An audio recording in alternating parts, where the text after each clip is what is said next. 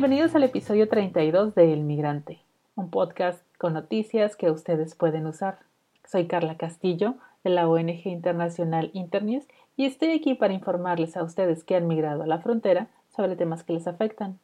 Les recordamos que si quieren recibir actualizaciones informativas por medio de WhatsApp, solo tienen que enviar un mensaje al número de Tijuana 664-853-5904. Desde El Salvador, soy Mario Salinas y estas son las noticias más relevantes de El Migrante. Continúan preparativos para la apertura del nuevo Centro Integrador para el Migrante Elvia Carrillo Puerto en Mexicali.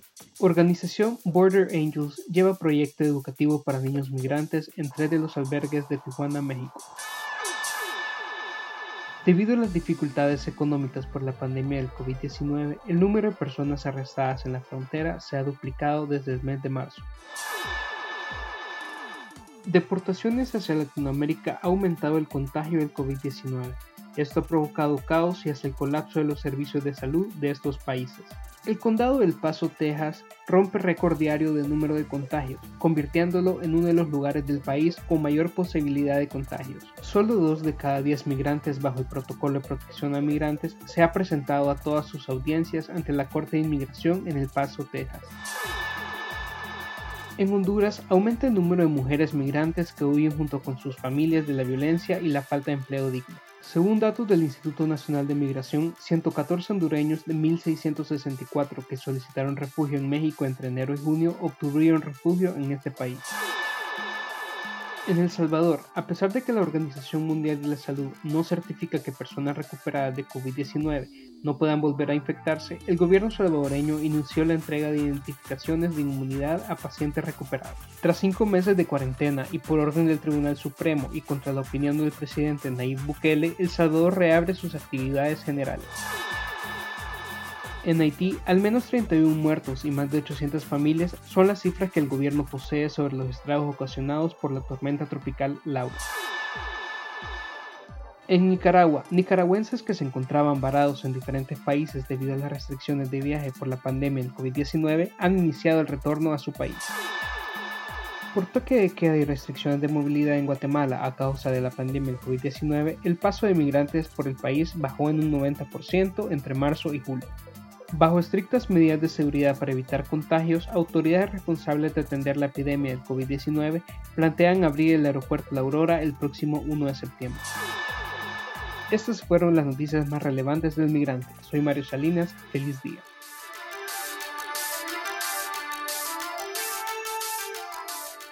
Desde hace 20 años, la organización Cristosal, que tiene su base en El Salvador, trabaja en la promoción y defensa de los derechos de diferentes sectores de la población, pero particularmente de los migrantes y desplazados por la violencia en Centroamérica.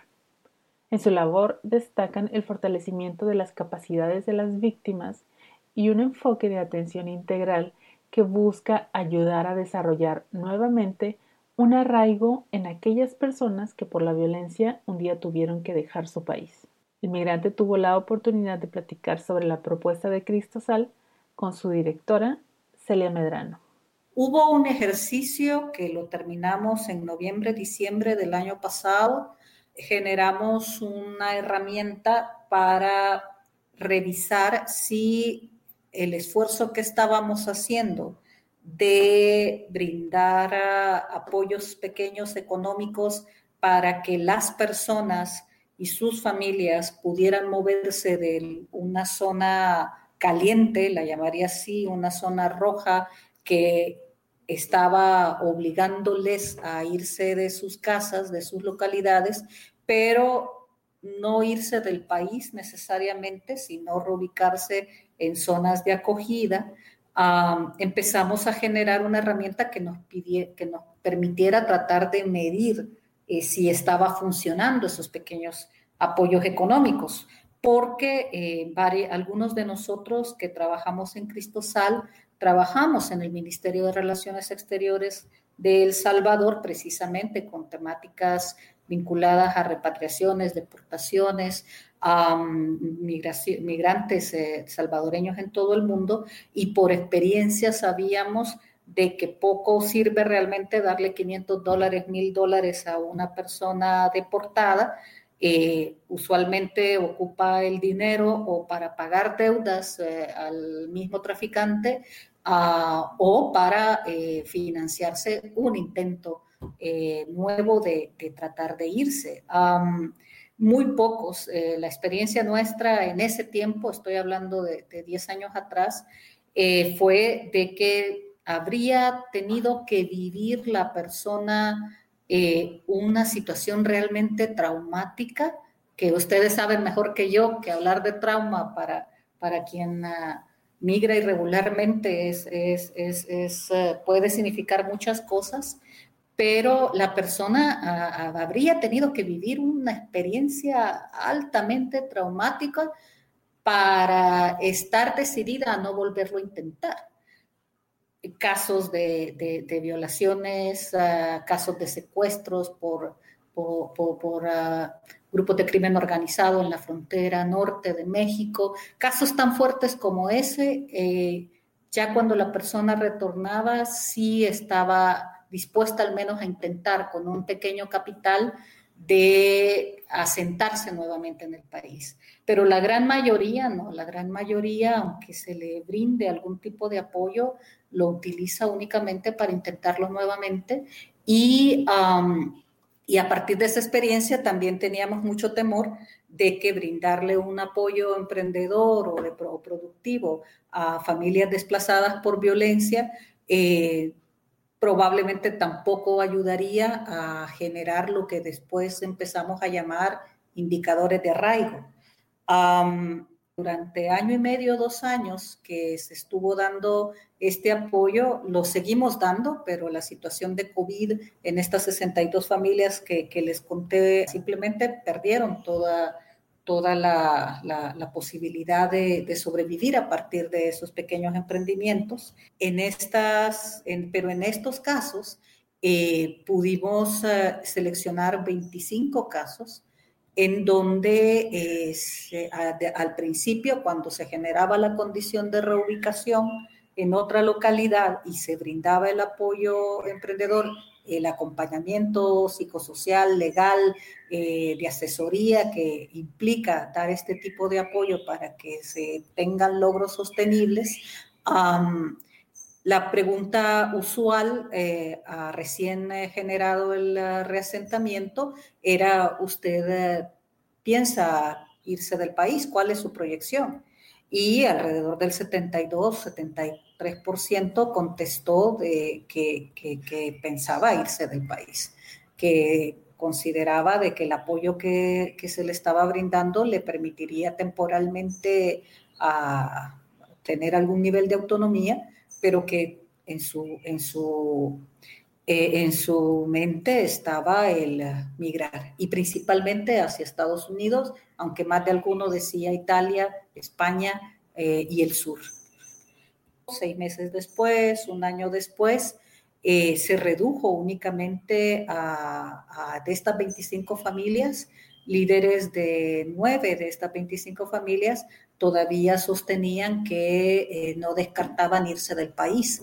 Las otras dijeron que, que, habían logrado reencontrarse y que lo único que haría que cambiase esa resolución es de que los perseguidores, eh, quienes les eh, obligaron a huir, los encontraran y los agredieran en las nuevas localidades donde donde se habían encontrado. Para nosotros es muy importante entender eh, las condiciones y tratar de encontrar maneras que posteriormente pudiesen aplicarse, sugerirse ah, para políticas públicas para este tipo de población en particular. Si la persona ha vivido más de un año en México, en Estados Unidos, difícilmente las condiciones de arraigo pueden generarse nuevamente en el país y siempre hemos insistido de que es muy importante atender a la persona desplazada por violencia antes que tome la decisión de irse. Porque una vez tomada la decisión de irse, una frase que suelo utilizar es que ya el país no les alcanza, ya el país uh, no, no basta, ya el país les falló. Entonces, cuando ya la persona tomó la decisión de irse, desistir de esa decisión realmente eh, no es imposible, pero muy difícil y ya estamos ante otro contexto. El COVID ha cambiado bastante de lo que estoy diciendo. hemos podido conversar con salvadoreños deportados uh, desde Estados Unidos que han sido confinados 30, 40 días en centros de cuarentena especial para ellos, haciendo una revisión de alrededor de, de, de 12 deportados con los que estuvimos conversando también en el mes de mayo. Ninguno de ellos uh, quiere quedarse en el país. Uh, todos ellos uh, fueron detenidos recientemente cruzando la frontera. Eh, de los 12, ninguno había estado más de, bueno, habían unos que habían estado cuatro nueve meses en Estados Unidos, pero ya en condición de detención, en, un centro de detención y en el proceso de deportación. Y hay uno de, ellos eh, que estuvimos hablando ah, en Jiquilisco, una, una localidad alrededor de, 120 kilómetros ah, de, la capital, que ah, tenía cuatro años de, estar ah, fuera de El Salvador y había intentado en tres ocasiones eh, llegar a Estados Unidos. Pasó cuatro meses en un centro de detención hasta ser deportado en enero de este año y aunque se ha brindado apoyo en alimentos, en, eh, alguna asesoría legal sobre todo, eh, él nos, uh, nos explica de que su hermano fue asesinado en este municipio eh, precisamente hace cuatro años, que es el detonante de, de su salida del país y definitivamente nos dice claramente que lo intentará, lo continuará intentando, no en cuanto haya condiciones de irse, se irá. Si las personas que están migrando hacia México o Estados Unidos tienen la intención de regularizarse en algunos de estos dos países, si lo hacen con conocimiento de sus opciones de, de regularización, como refugio o el asilo en Estados Unidos, u otras eh, formas de regularizarse, por ejemplo, vía laboral en, en México, ellos? Depende de una serie de, de, circunstancias uh, y depende de las características de la persona. Hemos conocido experiencias, por ejemplo, que en Guatemala, sobre todo cuando se cerraron fronteras por el tema de las caravanas, uh, había eh, migrantes eh, de la comunidad LGBTIQ que no decían que eran que, eran de la comunidad cuando eran entrevistadas por diferentes autoridades o operadores eh, eh, de albergues, por ejemplo, en, Guatemala. Cuando cruzaban la frontera para México, ya en México sí decían que eran de la comunidad LGBTI. Entonces, eh, cuando entrabas en contacto con estas personas, por supuesto, la pregunta, ¿por qué no dijiste en Guatemala? Entonces te decían claramente, en Guatemala puedo ser hasta agredido por esto. para mí, yo iba a solicitar refugio, pero en México. Eh, de nada me servía eh, mi identidad de género en, Guatemala, eh, más bien me podría ocasionar problemas, pero ya en México, por supuesto que yo tengo, me, me identifico y eh, explico que por eh, crímenes de odio, por persecución por mi identidad de género, yo he tenido que huir de, Honduras, de El Salvador. Hablando de casos en donde eh, la, intención de solicitar refugio era en México, por parte de autoridades mexicanas que insisten en ah, decir de que de nada vale presentar, llevar procesos de refugio en México por parte de centroamericanos porque instrumentalizan eh, la cartilla de permiso, ah, instrumentalizan el estatus únicamente para no tener complicaciones de movilizarse eh, en México y poder continuar eh, su ruta hacia su destino real, que es, ah, que es ah, los Estados Unidos. En algunos casos eh, sé que ha sido cierto, pero en los últimos dos años cada vez es más grande la cantidad de hondureños y salvadoreños que llegan a México y se plantean pedir refugio en México para quedarse en México. Eso también es, es algo cierto, no en cantidades y porcentajes muy grandes.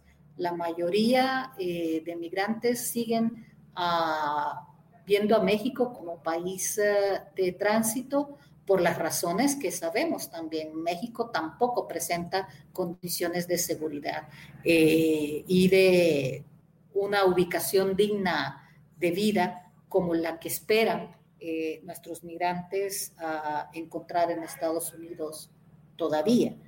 Creo que cada vez no es posible eh, para alguien que ya no tiene condiciones de autonomía para generar sus propios ingresos y los propios recursos con que contaban ya se han acabado eh, en el contexto de, confinamientos, no, no, veo cómo va a poder seguirse sosteniendo a través de repartos magros de, de alimentos en la, subsistencia misma de la gente.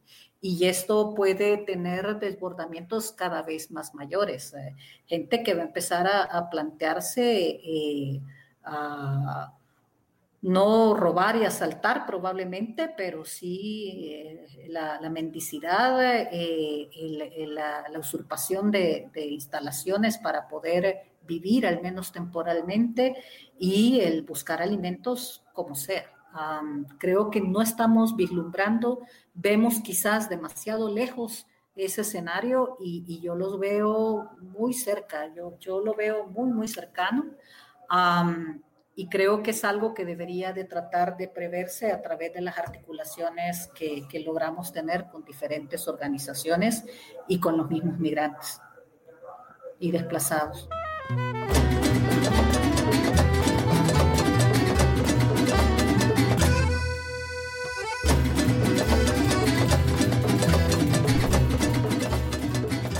Conocimos a Ramón mientras hacía fila en las oficinas de regularización migratoria del Instituto Nacional de Migración en Tijuana durante estos días de pandemia. Ramón nos contó que él, su pareja y la hija de esta llegaron recientemente a esta frontera desde Tapachula, Chiapas. Venían huyendo de la violencia en Honduras. Ahora sus planes son establecerse en esta ciudad para ejercer su carrera de licenciado en Derecho. Como abogado que es, Ramón sabe el valor que tiene llevar a cabo dentro de la ley cada decisión que tomen. Esa es su estrategia para integrarse a la vida de este país. Bueno, llegué con mi familia y me vine en autobús. ¿Qué motivos los llevaron a salir de su país? Bueno, una, la inseguridad y otra también parte del trabajo. Y aquí pues hay más oportunidades de trabajo, hay muchas oportunidades. ¿A qué se dedicaban ustedes allá? ¿Cómo les iba? Bueno, nosotros eh, comerciantes individual. Entonces allá se nos estaba pidiendo dinero para la extorsión, ¿verdad? Entonces si uno no paga la extorsión, es, a cambio es la vida. ¿Cuánto les pedían? Aparte 5 mil, 6 mil, 7 mil pesos. Lempiras. No, no daba porque pagar renta, pagar empleados, pagar agua, luz, no, no daba. ¿Tenían un negocio, un, restaurantito qué era? Sí, sí, negocio de comida, restaurante. ¿Ustedes ya estaban acá o por qué dice regresar para acá? No, nosotros estamos en Tapachula, pero nos regresamos para acá porque acá, una, la tarjeta la entregan más rápido y otra por el trabajo, que aquí eh, hay más trabajo y es mejor pagado acá. ¿Cuánto tiempo estuvieron en Chiapas? Siete a ocho meses. ¿Qué tipo de trámite están pidieron acá ¿Por medio de migración o Comar o qué hicieron? Eh, bueno, por Comar nos salió la residencia aquí en México, ¿verdad? El refugio. Sí, el refugio. Entonces aquí lo que estamos haciendo es sacando la tarjeta, sacando la tarjeta permanente. ¿Cuándo les dieron el, refugio? Eso fue en diciembre del año pasado. Diciembre del año pasado el, el asunto fue que en, en Chiapas eh, nos decían que teníamos que esperar más de siete meses para que nos entregaran la tarjeta. Entonces si estábamos siete meses allá sin trabajo, sin nada, nos venimos para acá mejor. O sea, su traslado fue durante la pandemia. ¿Cómo, cómo ha sido este tiempo para ustedes sin documento? Gracias a Dios, pues eh, Dios nos ha ayudado bastante y con el, con el apartamento pues tenemos siempre para pagar. Pero ya en Tapachula sí ya las estamos viendo un poquito palitos, como dicen, ¿verdad? Porque allá una sin trabajo, entonces teníamos que pedir dinero para pagar la renta, para comprar comida. Entonces decidimos venirnos para acá por cuestiones de trabajo. ¿Cuánto tiempo hicieron? ¿Cómo les fue ahí? Cuatro días. No, bien, bien, bien. Incómodo, pero, pero bien. ¿No le daba pendiente lo del COVID? No, no, a nosotros no, gracias a Dios no. Sí nos pegó fiebres y todo eso, pero en el caso como mi pareja es enfermera, entonces ya ella más o menos sabe que sabe qué cosas son buenas para eso, pero estábamos bien. Y entonces llegan acá y buscan empleo. Sí, tras de que llegamos como a los 3, 4 días ya estábamos trabajando. Casualmente solo venimos a entregar tarjetas acá y de ahí comenzar a buscar trabajo. que gracias a Dios lo tenemos ahorita. Poco, se gana poco, pero para no peor no tener trabajo, como dicen. Sí. ¿Y en qué están trabajando ahorita? Estamos en una fábrica de que hacen, ¿cómo que se llama? El material para meter los televisores. FON, el FON que le llaman. Ujú. Ahí estamos por mientras. Sacamos la tarjeta y ya eh, yo tengo una carrera, ella tiene una carrera, entonces ya una vez sacando la tarjeta, pues vamos a, a buscar de, de lo que estudiamos nosotros. ¿Usted qué estudió? ¿Ella es enfermera usted? Yo tengo una licenciatura ¿De- ¿En qué? en Derecho. Ah, usted es abogado. Ujú. ¿Cree que eso le ha facilitado las cosas de alguna manera o no? En una parte sí, porque ahorita, vaya, casualmente en la empresa donde estamos ahorita, a mí me están dando ya como ah, en una área como de jefe. Pero, ¿cómo se llama? O sea, directamente no quiero eso, sino que lo que quiero es buscar de, de lo que yo sé, ¿verdad? Y ella también, en esa parte tiene sus oportunidades. Sí. ¿Qué tal el sueldo? Es algo bajo, porque nosotros directamente no estamos con la empresa, sino que estamos con una colocadora. Pero la colocadora, bueno, igual que la empresa, nos han dicho que si nosotros queremos estar ahí, la colocadora nos acepta solamente con la tarjeta de residente, eh, razones humanitarias.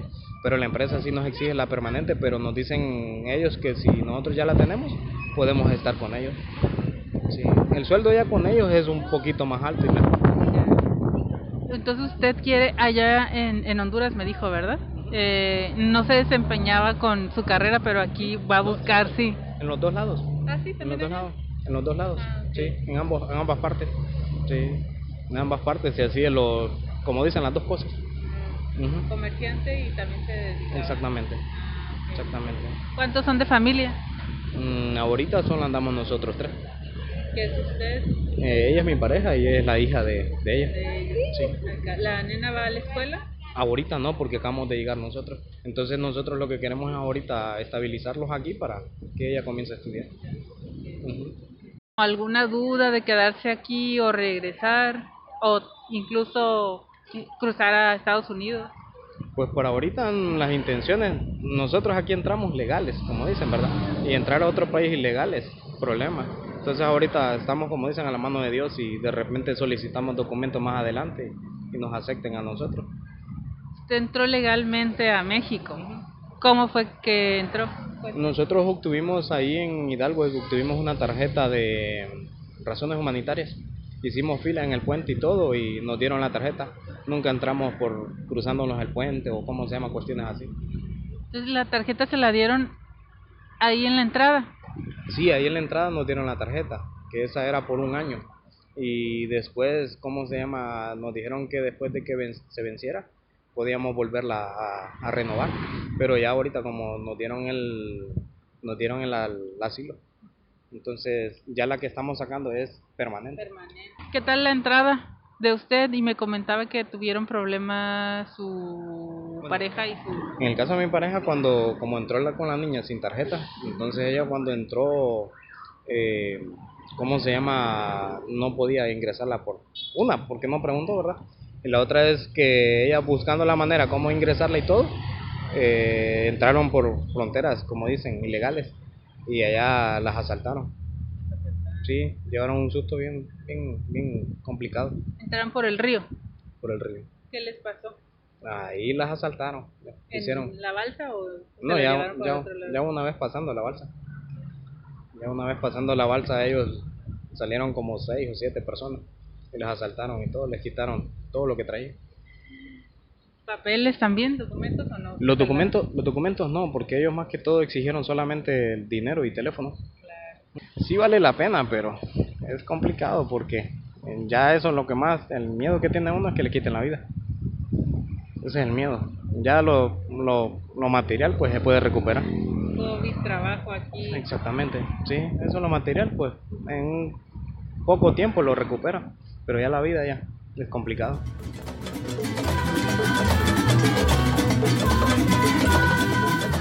Y eso es todo por esta emisión. Ya lo sabes, mándanos tus opiniones y preguntas en mensajes de texto o notas de voz al WhatsApp con número de Tijuana 664-853-5904 y busque nuestro boletín impreso en el verde de tu ciudad. Contiene mucha información actualizada sobre servicios para ustedes, especialmente durante la contingencia por la pandemia.